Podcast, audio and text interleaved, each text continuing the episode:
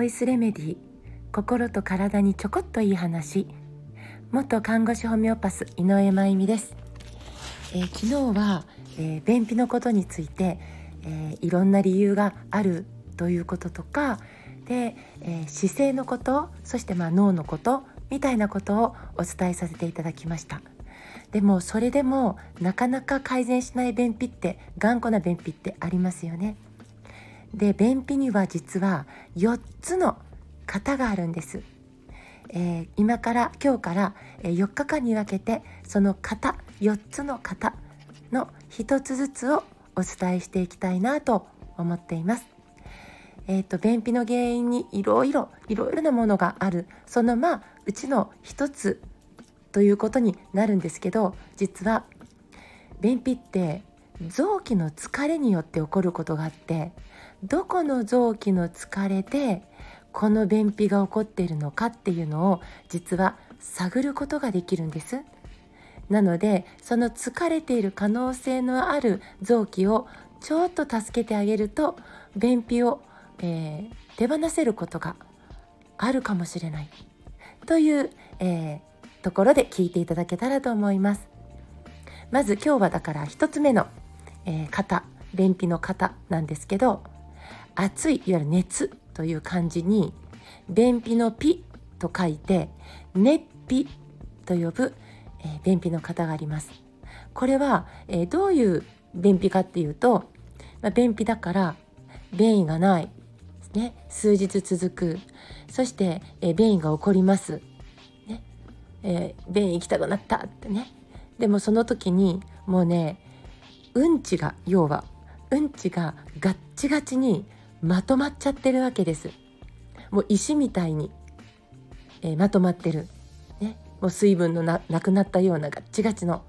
なのでお尻のところ触ったらもうそこに石みたいなのが触れる感じ肛門触るとね。えでそしてねまあ、えー、出したいわけです便意もあるんですよ。だけど硬、えー、いもんで痛いんですよね。無理に出そうとするとお尻がピリッと切れちゃって血がポタポタっと落ちちゃうような、ね、痛みを伴ってだから油汗中にはねもう痛みと、えー、恐怖とで油汗出しながら出ないと排泄できない。ね、で便をしたらガチンって便器にあの石が落ちたみたいな音がして、ね、で赤い鮮血鮮やかな血液がポタポタ落ちて、えー、しんどいなみたいな便秘なんです。ねえーと、こういうあのガチガチうんちの便秘って実は肺が疲れてる時に、えー、起こることがあります。肺ってどんな時に疲れるかっていうといろいろあると思うんですが、まあ、メインは肺は冷えと乾燥に弱い臓器なんですよね。冷えと乾燥。まあ今冬ですからえそもそもが冷えと乾燥の季節だからしょうがないよね。っていうことはないんです。実は人間の体ってよくできていてそのために鼻がとても、え優秀な機能を持っているんですよね。どんなに冷たくてどんなに乾燥した空気であったとしても鼻から空気を吸うことができれば、ねえー、冷たい空気でもこの鼻の鼻腔という鼻の穴の奥の世界ですけど鼻腔というところで36度まで温度を瞬間的に上げる機能があるんです。36度まで上がった、えー、空気が肺に取り込まれる。そしてどんなに乾燥していても鼻から吸うと鼻腔というところでものすごい水分を受け取ることができる、えー、そういう仕組みなんですよね。なのでなんと湿度が90%もうほとんど水みたいですね。鼻から吸うと乾燥した空気が湿度90%に保たれてとっても潤った空気としてそして、え温められた空気として肺に届けられることができるんです。人間の体ってすっごくよくできてますね。だけど、えー、今例えば鼻炎一年中の鼻炎で鼻が詰まっているとか、まあ、いろんな、まあ、事情があって鼻ではなくて口で呼吸をするっていう、えー、子どもたちや大人さんも増えてます。鼻だけではこう空気が足りなくて口で呼吸することが癖になっちゃってるそして今もうね約3年のマスク生活ですなので特に子どもはね成長のために、えー、酸素が必要ですから布1枚紙1枚でもなんか足りないんですよねそうするともともと鼻で呼吸ができていたのに口で「はあ」ってこう足す癖がついてしまってね、気がついたら肺が疲れてるっていう状況になっちゃうんですよね。冷たくて乾燥した空気が常に肺に流れ込むというそういうことをしてしまうと肺が疲れてしまうわけです。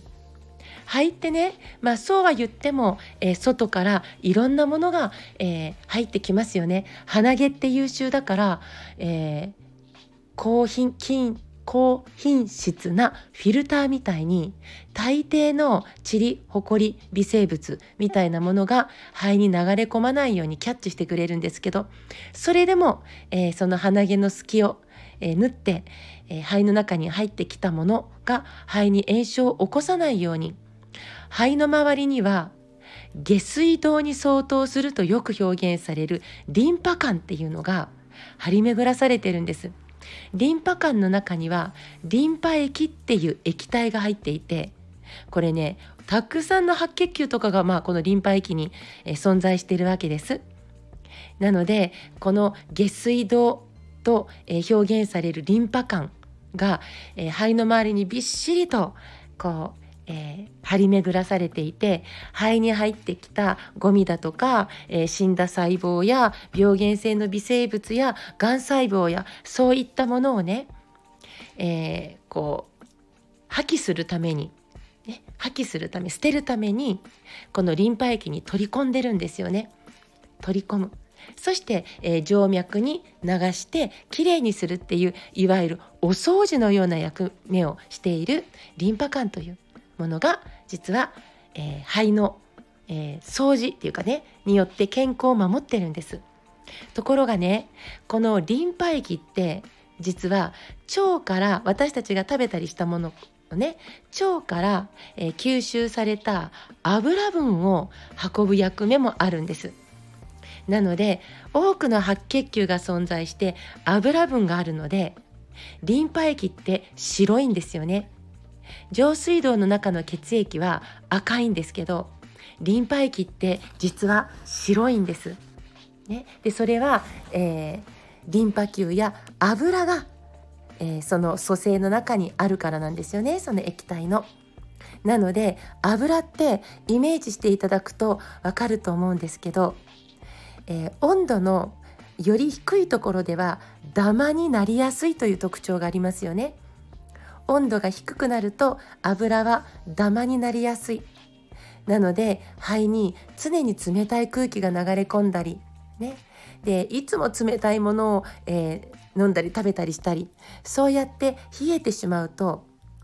周りのリンパ液がちょっと、えー、こうドロドロっと流れが悪くなってしまう。そうするとどういうことが起こるかって言ったらば、えー、お掃除をえしっかりとすることができなくなっちゃう。そのことで肺が、えー、疲れてそして、えー、肺の自浄作用というのが自己治癒力っていうのが落ちてくる、ね、でそうすると、えー、便秘に傾いたりあもちろんもしくは、えー、咳とか喘息とか肺炎とかそういうことを繰り返しやすくなっちゃうってこともあるということもあるんですが、えー、一方では便秘という形で、えー、教えてくれる。肺が疲れてるよ。なのでもし、えー、ガチガチうんちの便秘に悩まれている方は肺をちょっと楽にする、そのためには鼻でちゃんと呼吸できるっていうことをちょっと意識してみるっていうことと油の取りすぎ少し、えー、検討してみませんか？これは乳脂肪とかが入っている牛乳乳製品の取りすぎ、ねえー、食材、えー、いろんなあのものも含めてちょっと油というものの、えー、取り方を、えもう一度見直してみていただくことで、えこの便秘を手放すことができる可能性があります。えー、それでは、えー、明日は、えー、肝脾、えー、という、えー、もう一つの別の方の、えー、便秘のことについてお話ししたいと思います。今日はこれで終わりにします。チャンネル登録の方もぜひよろしくお願いします。